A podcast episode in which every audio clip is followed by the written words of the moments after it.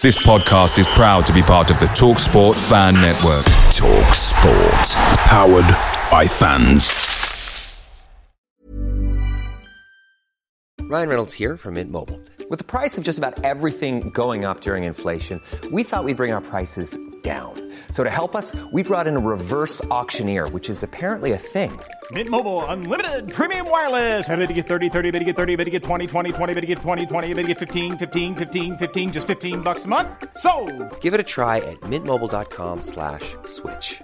$45 up front for 3 months plus taxes and fees. Promo rate for new customers for limited time. Unlimited more than 40 gigabytes per month. Slows full terms at mintmobile.com. Away days are great, but there's nothing quite like playing at home. The same goes for McDonald's. Maximise your home ground advantage with McDelivery. Are you in? Order now on the McDonald's app. At participating restaurants, 18 plus, serving times, delivery fee and terms apply. See mcdonalds.com.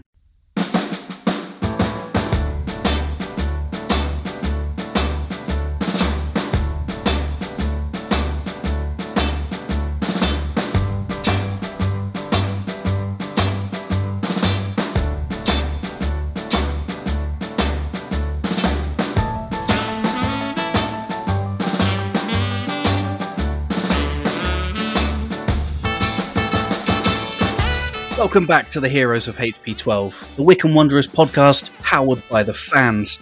I'm Michael Kenny, joined as usual by Adam Cooper, Dan Clark and Damien Farrar-Hockley. Our guests this week are Harry Ware and Dara John. On this week's season finale, we review the weekend's season closer at Portsmouth, determine the winners of our first ever end-of-season awards and sum up the 22-23 season with a single letter. We begin with breaking big contract news. The news has dropped. We're recording this Wednesday the 10th. Curtis Thompson has announced his departure on Instagram and leaves after a very successful period. Lewis Wing and Nick Freeman have also taken the decision to pursue new opportunities elsewhere.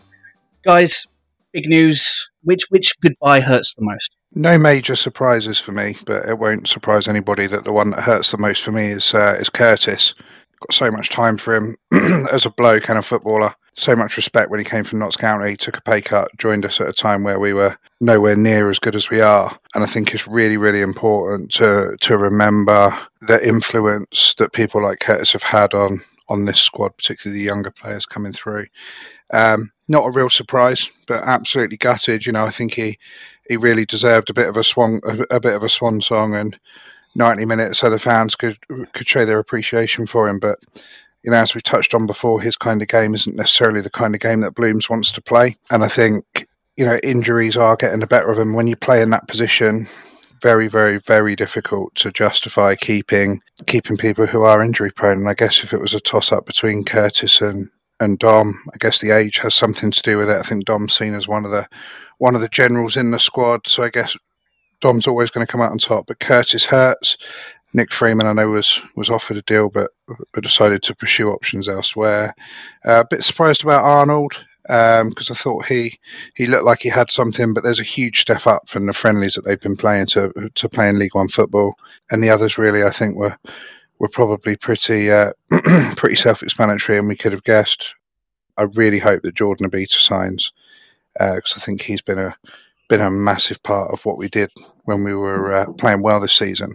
And I think since he's been missing, you really notice how much we've missed him. So sad to say goodbye to Curtis, but excited for a new season and see what that brings.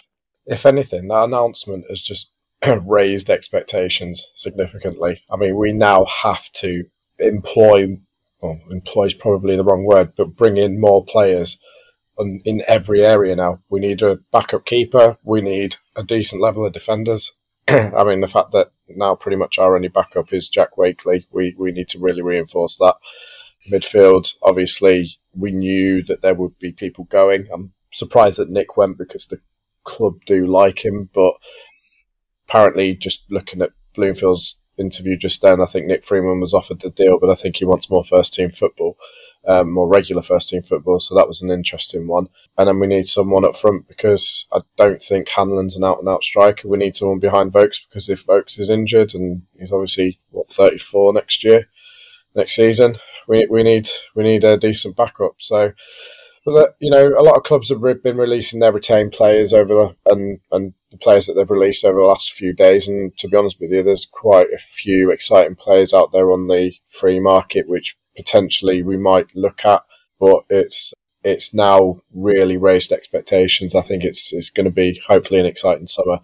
We've got 12 players filling up spots, and there's 20 overall as of 23, 24. So we've got 8 spaces to fill definitively. So there's got to be some signings to be made. But I just hope, rather than the free-for-all signings when we used to sign anyone and everyone back in the early 2010s are long gone, and we signed some really quality players. My biggest miss, I think, goes without saying. I mean, obviously, it's really sad to see Kurt go, but we need a creative outlet to replace Wing. I mean, he was our creative outlet this season, even when people said he couldn't be asked. I mean, you know, Pompey showed exactly the level of quality that he can kind of bring to the squad, and we need to replace that next season, because if we've got, you know, some decent players up top, and it seems like G Max is obviously still here and what have you. So, you know, we need to provide them with the deliveries. For me, the one that hurts the most is Nick Freeman, because of how we stood by him when he was injured. He was injured for a long time. He came back. Yes, it wasn't 90 minutes every time, but he made the most appearances this season out of anyone. And I'm just a little bit surprised that, you know, with some of the players that have left, the likes of Horgan and Wing, he may have got a bit more first-team football next season. I'm not surprised by Wing. He was an Ainsworth signing, and I wouldn't be surprised at all if he walks into QPR next week, because he wants to play Championship as well. You can tell that. I seriously think when Ainsworth left, he thought, that's the end of it, because he tailed off. Until, yeah, he scored a wonder goal in the last of the season, but he tailed off for me, and I wasn't impressed with him as soon as Ainsworth left. But yeah, that's Nick Freeman's one. Curtis is a hurt one, because he gave his all, but he was never at the level of Josh Scowen. I think that's his problem. And but yeah, looking at it, I'm quite pleased with some of the players that have stayed, and I really hope that like Adam said, that Jordan Obita stays, because he helps JJ play his game. You know, he can cover. We haven't got anyone that can do that at the moment without Jordan Obita. Or we get someone in. Some signings will be nice, but I don't think we should rush in. But yeah, there's some big names out there. Two that everyone's talking about is Cole Stockton and Alfie May. And if we get one of them, I think Alfie May could do a job. I don't want Cole Stockton. I don't think either of them will come. You got no chance of getting either of them. The really interesting one for me that I would bite your arm off to have tomorrow is Sonny Bradley. That's actually not a terrible idea. He's local, but I don't know whether he would. Can I just ask, is anybody actually truly surprised that we're going to have a transition window, considering we've had the Trust takeover, considering we've had a new manager, considering this team is at its core an Ainsworth team? Is anybody truly surprised we've got rid of so many players? Some of them have been taken out of our hands. Nick Freeman wanted to leave. Lewis Wing wanted to leave. Some of them, I'm sorry to say, but good riddance. Darrell Horgan, you were stealing a living there, to be perfectly honest with you. Love him, he's Irish. But I thought this was obvious. I genuinely thought this was going to be very obvious. This was going to be a massive window for us, and it was going to be very clear there would be a red out. Curtis Thompson, I don't have the same fond memories as you do, because he was constantly injured by the time I started watching regularly. So all I ever saw of him was he'd play a couple of matches and get injured again. You can't really get the love that in the same way he was before the Championship season, I'd say. I think it's a really good and exciting time for us, to be perfectly honest with you.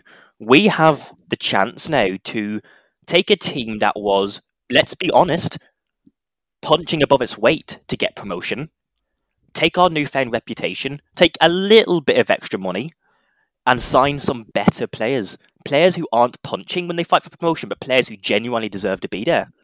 The best players and the players who are willing to put out that fight, we've kept. And the majority of players who were the punchers are now gone. So I'm actually really quite happy. I think Wing, I'm going to miss. I think Freeman, I'm going to miss.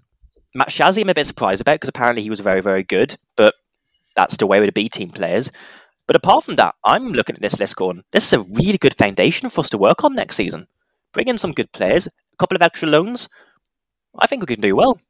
I think a big squad shake-up was on the cards. I mean, I think we all could have predicted that when Blooms came in and Gaz went up to QPR. We knew that there was going to be some bloodletting. I think this all ties into what we've been talking about recent episodes with Rob's new deal and the want and the need for, an increase in investment in playing squad. It's going to be really interesting. It's crucial that, to see who we bring in. I want to ask you guys, in terms of priorities for Matt, what would be the first position you'd be expecting him to go to the free agent market to look to fill? I think a lot of you are probably going to say centre-backs. I am actually looking at attackers. We have Wheeler, TJ, G Mac and Hanlon. G Mac's going to be, 37? TJ's still young. He's going to be improving, but he's also going to be sporadic. We saw it with Mehmeti for the first two seasons he played, even though he was a Lightning, he didn't have the consistency. I think TJ will be the same. I'm really looking at a centre-attacking midfielder. And going, I would love to see somebody big, somebody exciting, somebody bold, who can not only help link the play between Scowen and whoever else, but also push forward and really help Sam Vokes. Sam Vokes, we've used him majority of the time as an aerial man, but if you get the ball to his feet in the box, he will score. But we've not really had anybody who can necessarily do that consistently. So I'm looking at attackers, honestly. Yeah, agreed there, DJ. The perfect signing would be an experienced, capable number 10 who's not so experienced that they're knocking on the doors of retirement, but, with a couple of hundred Football League games under his belt. I have a feeling, because I think that Matt wants to play 3-5-2, I have a feeling that we'll see some wing-backs come in pretty quickly. I know we've mentioned before the young lad at Colchester who won Young Player of the Year. I'm not even going to try and attempt to pronounce his name. Be like 800k at least. Compared, I went back and compared the level of players who've won that award and how much they went for. It's at least like 500, 600. That's too much for us to spend. So I'm not. Yeah, I know that there have been talks of Colchester being a little bit short of cash. So I don't know whether we can use that. It may well be that Blooms walks away and actually he's got a clause in his contract that says that he can't take anybody with him. So we don't know. But yeah, I just get a feeling from the way that we've started and from some of the things that I've seen that he wants to play a 3-5-2. So I wouldn't be at all surprised to see some wing-backs coming in. The thing we all seem to be forgetting is that we've got one goalkeeper now. Are we going to be able to get someone in who'll sit on the bench, or are we getting someone to genuinely challenge Max? I don't think we'll get somebody to challenge. I think we'll get somebody young like Cartwright. You'll get a kid in. Like we did before. Maybe someone on loan? No, I don't think at the end of the day, we only have limited loan slots. I think we should take somebody who doesn't count towards a 25-player limit. Yeah, somebody absolutely. Young, experienced. We've not hit gold with our goalkeepers so far, but there's no reason why we shouldn't keep bringing in B-team goalkeepers and allowing the train on the Streeck like they have so far. Where's Mark Westhead when you need him? Absolutely. Back on the goalkeeper thing, I don't think it'll be a loan. I think the Harvey Cartwright one was just because it was near the end of the January transfer window. And, I mean, we probably won't go make another loan signing. And Ainsworth said to me as well that it was an emergency loan in the end. I think a lot of people thought it was to challenge Streeck, but it was actually just for cover. So, but yeah, like you guys said, I think it will just be a younger goalkeeper. And yeah, that's 3 goalkeepers now that. Well, Cartwright we didn't release, but 2 goalkeepers we've released as well. So we definitely need probably 2 goalkeepers, I'd say, if anything, as well. Is there a possibility that the reason we've got rid of so many CB centre-backs is because Bloomfield wants a bit more of a modern centre-back who can sort of do the passing as well as the defending, whereas a lot of centre-backs we have and had big lads headed the ball out, big, strong lads under Ainsworth, let's be real. Does he want a bit more of that modern centre-back who can play out from the back? Is he going to go against a small minority of the fan base and try and get someone who recently went to the other team in Bucks back because he wants to play higher? I would take him back, to be perfectly honest, you. I was quite critical of the fact he went there in the first place, but I'd take him back at the end of the day. I still don't think he should have done it necessarily, but I'd take him back. The problem with Stewart, I think, is that if we're talking about a footballing centre-back, he's definitely not a footballing centre-back. His favourite outball was the longest diagonal that you could possibly play. I've got no doubt in his defensive capabilities, but there was no coincidence that we started playing better football out from the back when Anthony Stewart left. Yeah, but that was because Alfie Mawson came in. You know, you can't compare another centre-back to the quality of Alfie Mawson, but Stewart was never a player who could pass the ball out from the back. It was always win the ball in the air, win the ball on the floor, which he did 9 times out of 10, which is a defender's first job, by the way. Look up and play the long diagonal. So, yeah, I mean, I'd be very, very surprised to see Stewart come back. But could that be trained out of him? Not at this point, I don't think. He's nearing 30, 29, he's 30. Chris Forino, 22, I could see you training that until he's about 25 and getting better. Anthony, he's in his prime, but he's not at a stage now where he's going to magically unlock anything in his arsenal. He's not going to become Lionel Messi after a pre-season with Blooms and Tomo, is he? So let's be honest, it's probably better off looking at other options, I would say. I always, as well, I think this probably happens at every club, is the fan base always kind of go back to the players that we've had in the past, and it feels like at Wycombe we seem to be the centre of the galaxy, and every player that leaves us will eventually come back. You know, Jason, the last 7 years. Yeah, well, Jason McCarthy's in his 60th spell at the club now, and it seems like, you know, we always, when a player goes, we always immediately start talking about, you know, when they're going to come back. I'm surprised we're not talking about re-signing Matt McClure and players like that.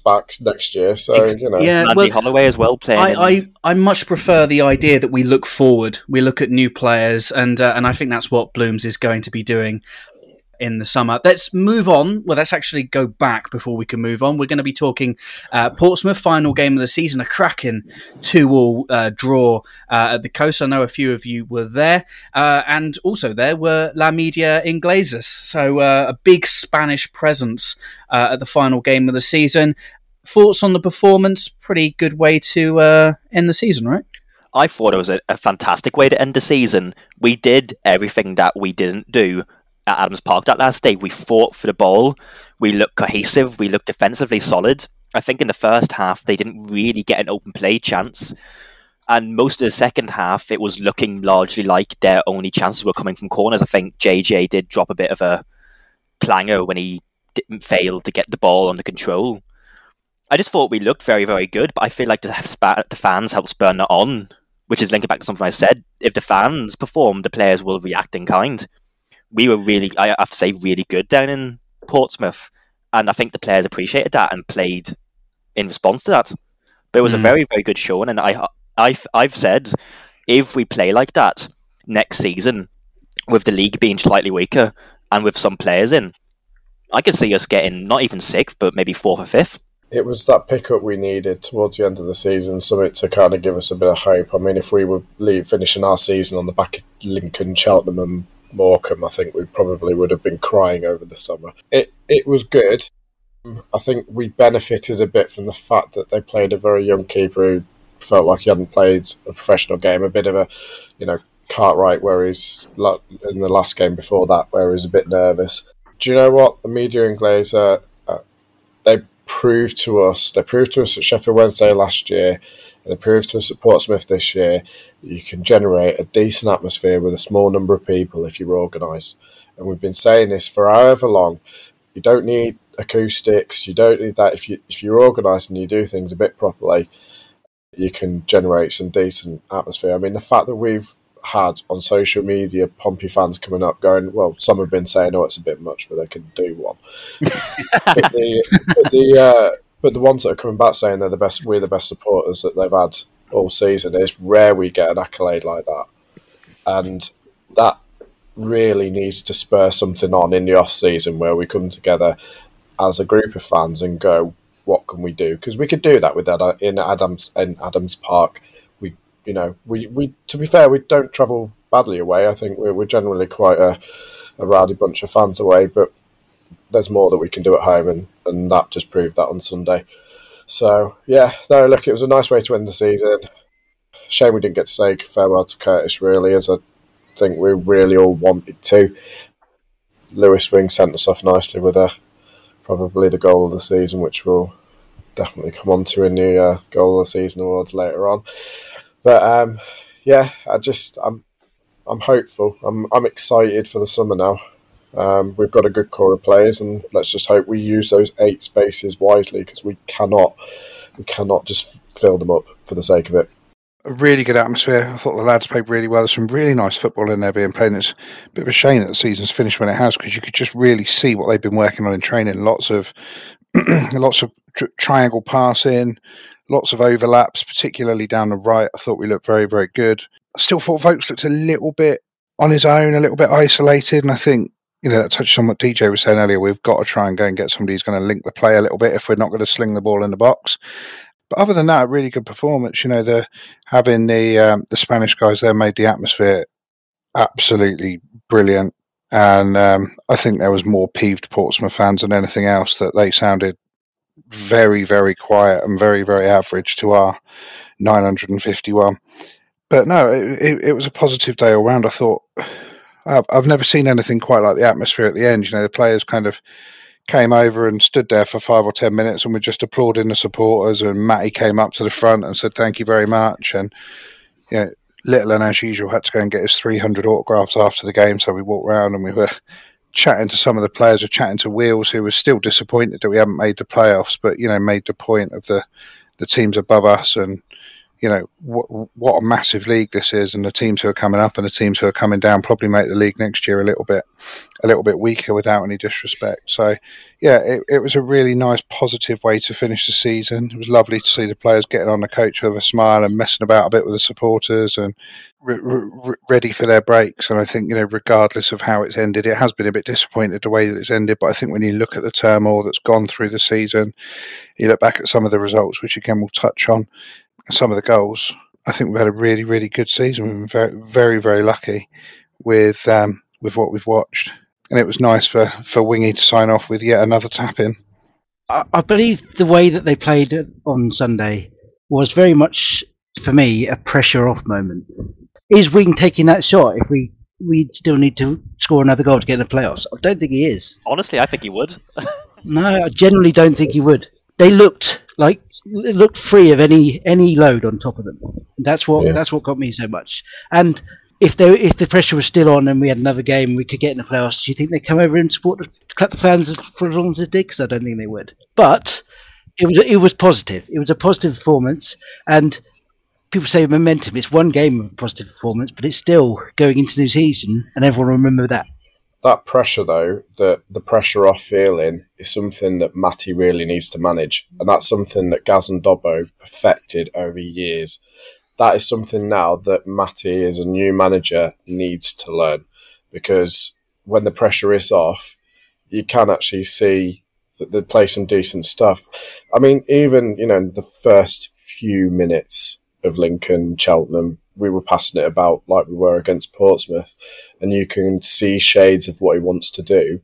Where it falls off the boil is when we've got that pressure on, we're not scoring goals, we're not clinical enough, and the players start to panic, and then that's when the problems set in.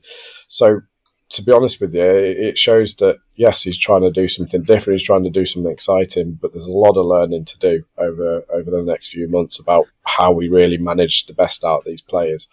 And to be honest with you, through his interview about this retained list, it's actually quite nice to see that he's still doing the old welfare checks, player personality checks that Gaz and Dobbo were doing, because it's got to fit the right culture of the club. And he's already alluded to that in this interview. So, yeah, he's got a lot of work to do, but I think you're exactly right. They played like they didn't have any pressure, and it was better for it.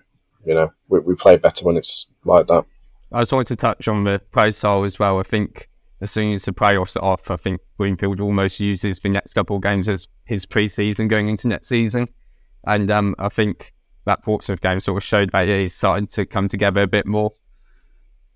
I think as well, Adam said, the league in all respect will probably be a bit weaker next season. You look at the teams going up and even MK going down. I mean, if they stay up, I think they build something up again next season. So some of the teams that Alpha League, actually, if you look at the teams coming into it, I think it's a big chance to really create something, but he's got a whole summer now to keep building on that and bring the players in they want as well.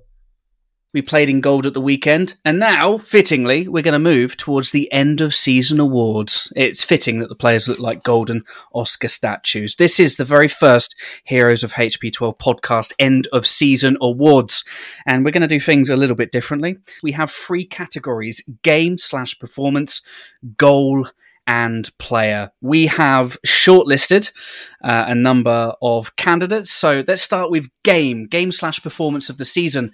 The nominees are Peterborough away, our 3-0 win, Derby at home, the 3-2 victory, and an superb gutsy performance in the December cold, our home 1-0 victory over Ipswich Town. Right, we need to arrive at a consensus. Who wins this? Peterborough away, hands down. Yeah, Peterborough away for me. It was a perfect way to start the year, it was. I do agree with Peterborough away, but I just do want to give an honourable shout-out to Ipswich at home. I thought that was the quintessential Wycombe Wanderers win. We were under the cosh, we were played against a better team, and we came out and we absolutely shithoused them. So I think, for me, it's personally Ipswich at home, because that was what it meant to be a Wycombe Wanderers fan.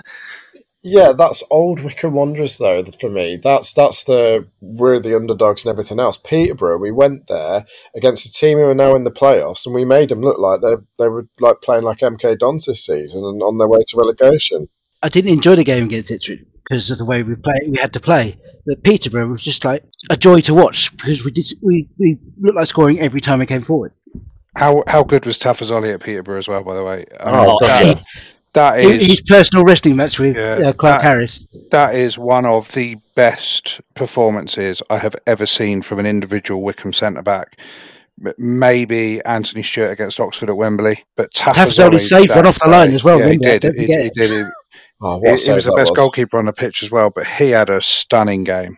Absolutely stunning. So I was going back and forth with this because obviously we beat them at home 3-1, and watching the highlights of that game, they took the lead, and I thought it was a really gutsy performance for us to come back into that. But I do agree. I think going to their backyard and kicking their asses the way we did was a huge statement. And I think that's probably the reason why so many at the turn of the year thought that was us rubber stamping our playoff credentials. And I think given the fact that Peterborough have finished where they are and they are in the playoffs, I think that just speaks volumes for the team, for our performance back then. Ipswich as well, yeah, really gutsy, but I can understand why it wasn't the easiest watch. So there we go. Game/performance of the season, Peterborough away, our 3-0 victory, one that will live long in the memories and hearts of Chairboys fans for a long, long time. Goal of the season. So Wycombe put out a tweet the other day, 18 contenders for goal of the season they had. We have whittled it down to just 3. Hard, but we've done it. The nominees are Dom Gape versus Barnsley away, G Max absolute beauty against Forest Green away, and Lewis Wing's final day rocket at Portsmouth. Probably a little bit harder given the quality of the goals we've scored this season. What do we reckon, lads? This one's tougher. You see, I think this one's easier. I think there's out of those 18, I think there's one absolute standout, and then 17 worldies. I need to be really careful how I word this because I'm not saying anybody can do it and I'm not saying it's easy. But the goals that I'm kind of going back in my mind, the wing one on Saturday, I do think has some recency bias to it. Yeah. Because it happened on Saturday. And it was a cracking hit. It was a great hit. It was a great hit, don't get me wrong. But you're kicking a ball from inside the opposition's half, straight with a loop on it. It's a great hit and it should be mentioned, but for me, the technique and the finesse and the outright arrogance to score that goal that McCleary scored at Forest Green Rovers in League One is just incredible. Until you've played football at any kind of level, you don't understand how difficult that finish is. It is an absolutely unbelievable goal. And, you know, I genuinely believe that probably any one of Lewis Wing's goals this season could have been mentioned in this category. They've all been worldies. Scowen's against Burton, absolute worldie. Freeman against Barnsley, absolute worldie. But for me, this one is McCleary, just for the unbelievable technical ability, and you know, really showing his Premier League experience there, and really showing how good he is. That was an incredible finish.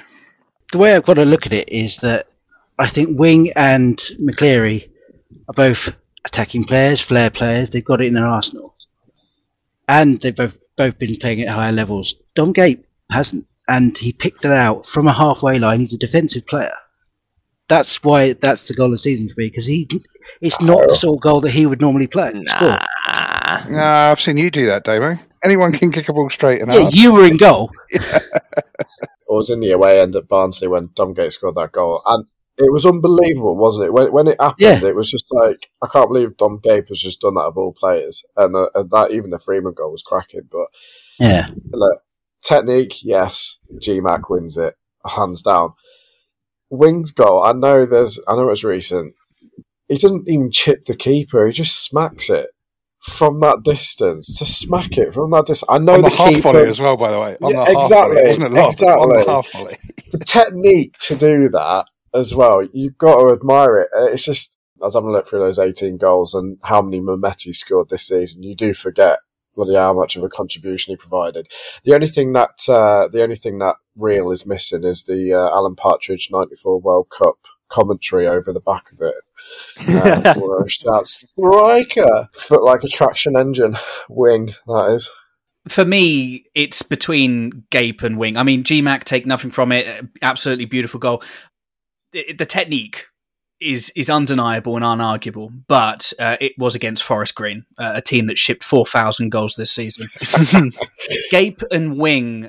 The reason why I'm going Gape is because of the quality of the opposition. The keeper's well off his line, but the quality of Barnsley at the time, I think they were pretty much up there for the entire season.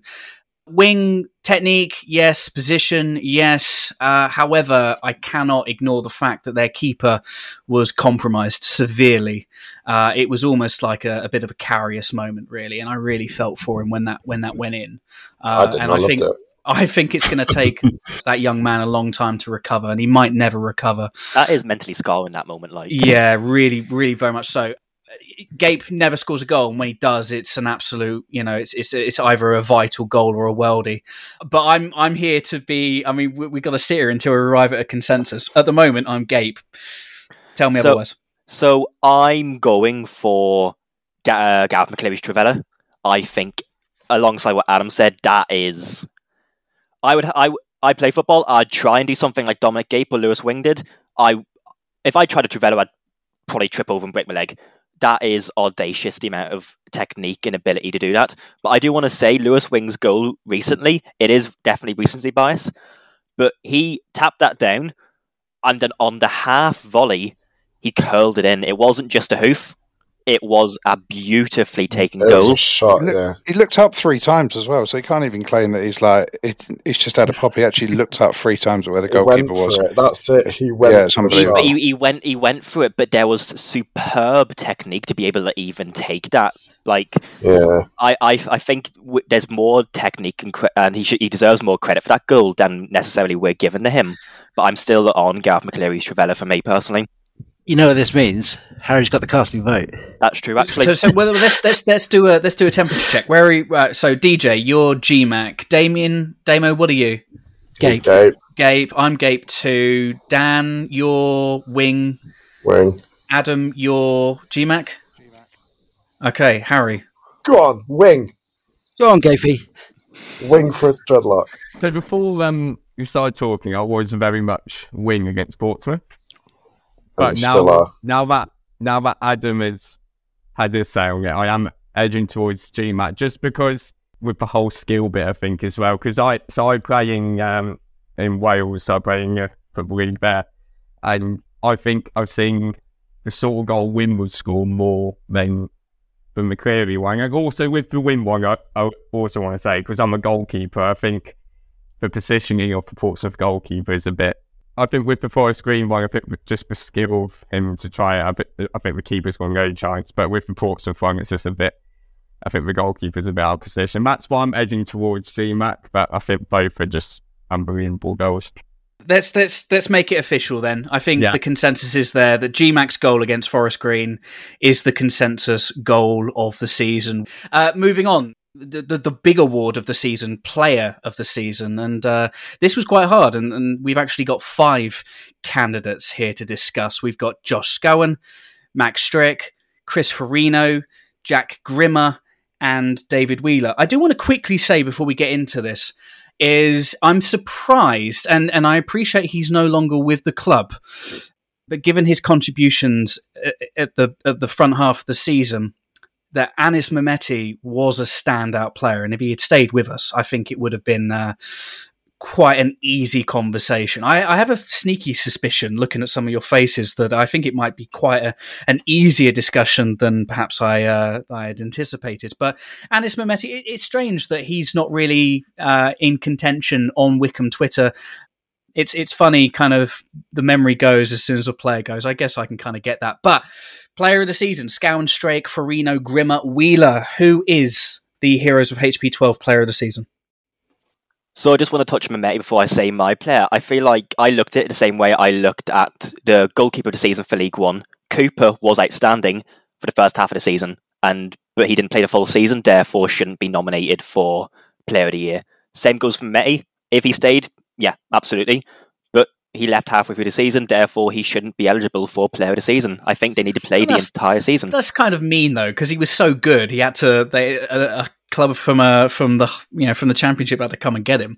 I think that says something about his quality, right? Yeah, I think the fact they played 1 million plus tells you how good he is, and I think he gets that recognition from the fact he's now playing regularly in the championship. I don't think he necessarily needs the recognition from this.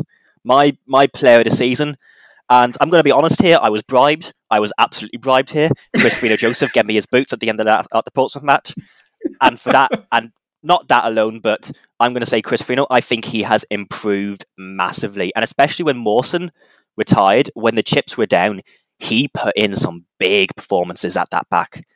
And he's the sort of player now that I'm looking at going, if we can keep him for the next couple of years, I can see him being a captain. And I can see him being a championship level captain. So for me, he's been fantastic. And I think he has to be my player of the season. I found this one so hard. I think my vote was Josh. But I could have made an argument for 6 or 7 players. Jack Grimmer deserves a mention to have played out of position for most of the season and to have done it to the standard that he has. I think needs a real nod. I was going to mention David Wheeler for playing out of position, but what is his position? Wherever he plays, he is a 7 or an 8 out of 10, regardless of whether he's playing in the middle. He's been thrown up front as a 9. He's been thrown out wide. He's played at right back. He's played at left back.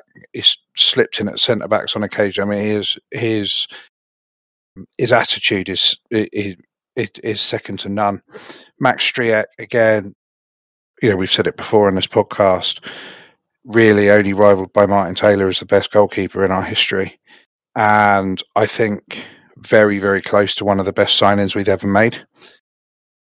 The reason I went Josh, and you could put the same argument forward for Streeck with those first 6 games of the season, but the reason that I went Josh is just what a miss he is when he's not playing. A lot of the work that he does off the ball that you don't notice. You know, 1 minute he's laying a ball through for Vokes, and the next minute he's winning a sliding tackle in front of Tafazoli, and you don't even know how he's got there. It's almost like he's sort of wormed his way under the ground and just popped his head up. The guy is an absolute freak. In my opinion, he is the best defensive midfielder in our league. And I think you could genuinely make an argument for outside of the Premier League. He is that good. There's nothing that the guy can't do. He's like 4'2", and he seems to out-jump people in the air. He's great in the tackle. It's that kind of player, like if you've got a really dull, boring 0-0, you can guarantee that Josh Scowen's going to fly in and smash someone and just liven the place up a bit. And for those reasons, I've gone I've gone Josh, but Max a very, very, very close second. Yes, I should speak then because that's my nomination. I just think with all the defensive frailties we've had this season and the changing around and things like that, I've always felt a sense of calm because we got Max in goal. I just think he's come in, and the fact that we've got him for next season that was almost the most exciting that I got by someone re-signing. Yeah, it took a little while, and it took a United messing around for us to get him. But the way we got him, and now we've still got him, is it any surprise I used to play in goal? I'm maybe a little bit biased, but I do think Max Streeck is the player of the season for me by far. See, now I'm coming a bit with a curveball here. My player of the season is David Wheeler, and mainly for the fact he's so underrated.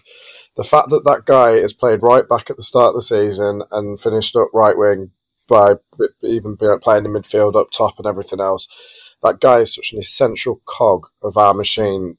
I was really, really happy when he signed again because, as you said, his attitude is exactly what you want in the dressing room. He's just a can-do attitude, and when whatever position he plays in, he plays it well for that versatility. And I think, do you know what? The games where we haven't had him, we've missed a lot. He brings so much to that side, and do you know what?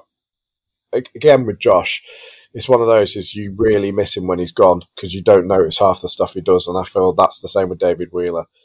I think the five that we chose, to be honest, and obviously some of the other Twitter followers and things like that put their suggestions in, I think there was a general consensus that this was the five overall. And obviously, no disrespect to Anis, as I say, great start of the season, but you've got to look at it over the whole. For me, it's got to be David Wheeler.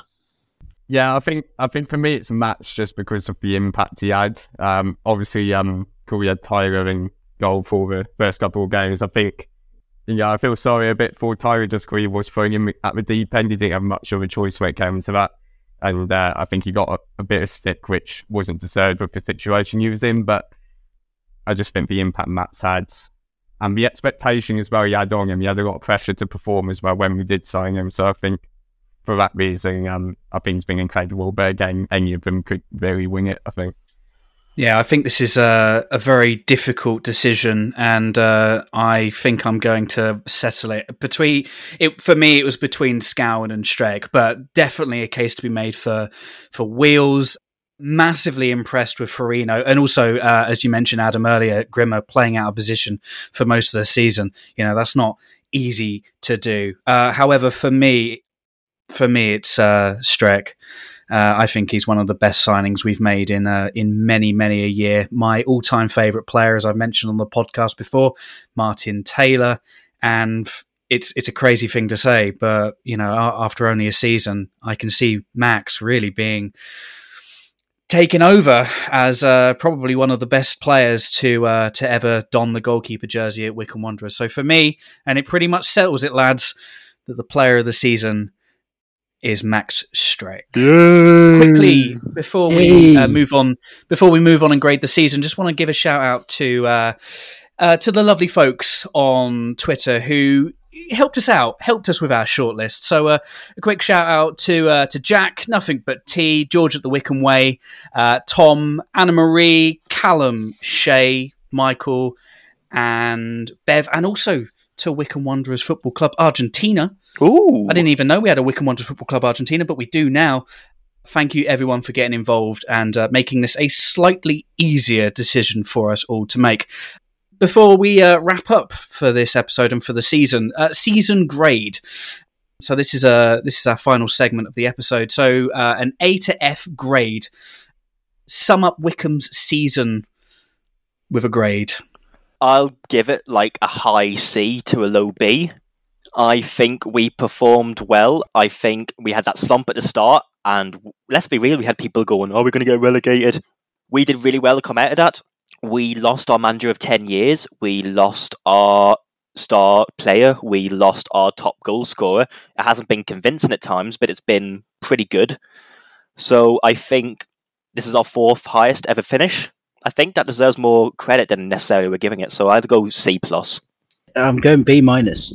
We're not quite at a level of a B because it's not, you know, as good as we wanted it this season, but I don't think we're as bad as a C. It's basically where I'm sitting, just on the level of the start of the season. If you're going on the first half of the season, I would have been up at B plus, A minus, but it just dropped off at the end of the season, didn't it? We all know. I know there was a lot of change, but that's why I'm giving it a B minus, because the level did go down slightly. Yeah, I agree with Damo. I'm going B minus as well for that reason. First half of the season, we were incredible at times with Ainsworth as well, and especially that sort of Christmas period. I thought it's some of the best football ever since we can play, especially that Peterborough game. But yeah, I think just that dip near the end of the season, obviously not helped by Mehmeti leaving, Ainsworth leaving, Mawson retiring. I think that's what has dropped it in the end. But yeah, I don't think you can help that too much. Yeah, I'm going to go C. If you look at the teams in that division, Dan's touched on this loads of times, but this is the strongest League One that I have ever seen. I think if you'd have said to a normal, rational Wycombe fan, you're going to finish in the top 10 this season, whilst losing Ainsworth, losing Mehmeti, and losing Mawson, I think everybody would have taken that. There've been some absolutely awesome games. From a personal point of view, it's been a really special one for me because Littleton's just of that age now where he's absolutely buzzing about away games. He remembers him. Done loads of away games with him this year. Loads of memories to take away from it. But, you know, I feel like the bridge between the players and the supporters that seems to be getting wider and wider has narrowed a bit. And I think with all things considered, I think the boys have left absolutely nothing out there. They looked absolutely whacked getting on that coach. And I think having a thin squad and having a lot of players playing out of position without a break has probably cost us in the end. But look at the teams above us, and we'll say it time and time again. They're all big clubs, and people will argue Plymouth aren't a big club. You know, they're averaging 15,000 a week. That's 3 times our gate. You know, we have probably finished where we should have done. And let's just point out, with our budget, that is still a massive overachievement. So for me, it's a C, a pat on the back. Let Matty go out and sign his own players. Let him get on with it. And I don't want to see a Twitter meltdown if we go and pluck someone from the National League. Let's give the guy a chance. And let's let him get his own players, implement his own style of play. And when we've had 6 or 8 games next season, let's sit here and have a serious conversation about the kind of football that we're playing and how we're doing. But for now, let's try and enjoy the summer and count down to 24th of June when the fixtures come out. I cannot wait for when we come back in July and we've signed 8 new players and we officially launch HMS Pistol League. Cannot wait. We've not had a proper HMS Pistol League yet, have we? We haven't, no. And do you know what? I think this season, if you look at it from a logical perspective, again, Adam said, hardest league, manager leaving, injuries, etc., etc. A plus is promotion. A minus is playoffs. And that's why I'm going B plus.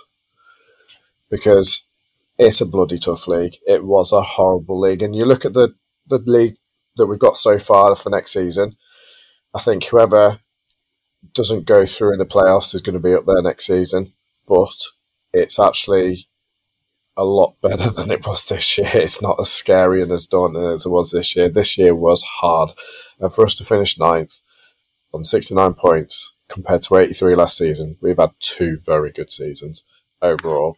And with even with Matty, you know, he had a tough job coming in off the back of, you know, 5 wins on the trot and what have you, and to keep us challenging and there or thereabouts until 3 games before the end of the season is a good achievement in itself for a manager that's only been 5 months in a job beforehand.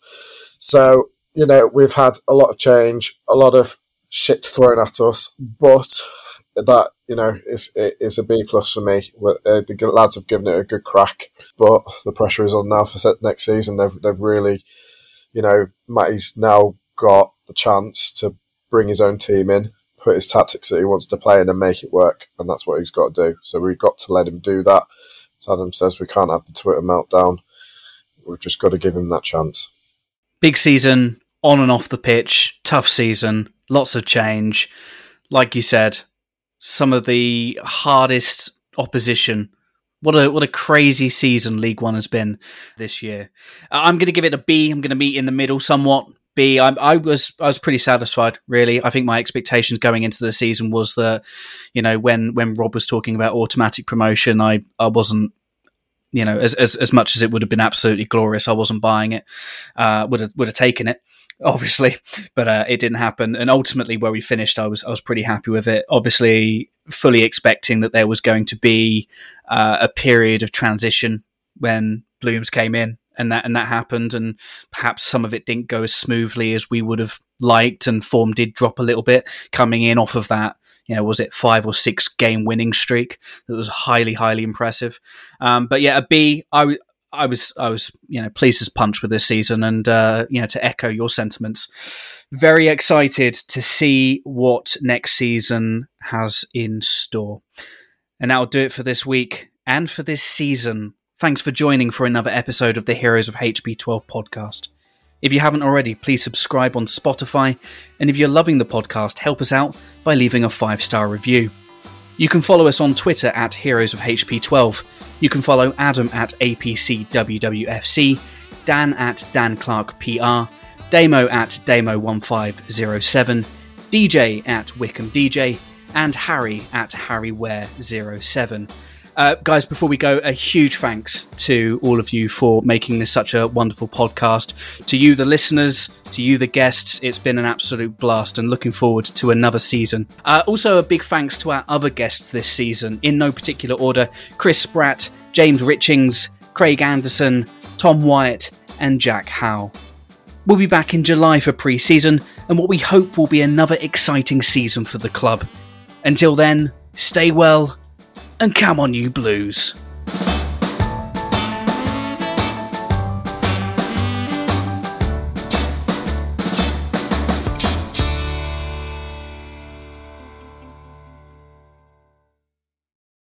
The TalkSport Fan Network is proudly supported by McDelivery, bringing you the food you love. McDelivery brings a top-tier lineup of food right to your door. No matter the result, you'll always be winning with McDelivery. So the only thing left to say is, are you in? Order now on the McDonald's app, and you can also get rewards points delivered too, so that ordering today means some tasty rewards for tomorrow. Only via app at participating restaurants. 18 plus, rewards registration required. Points only on menu items, delivery fee and terms apply. See mcdonalds.com. This podcast is proud to be part of the TalkSport Fan Network. TalkSport.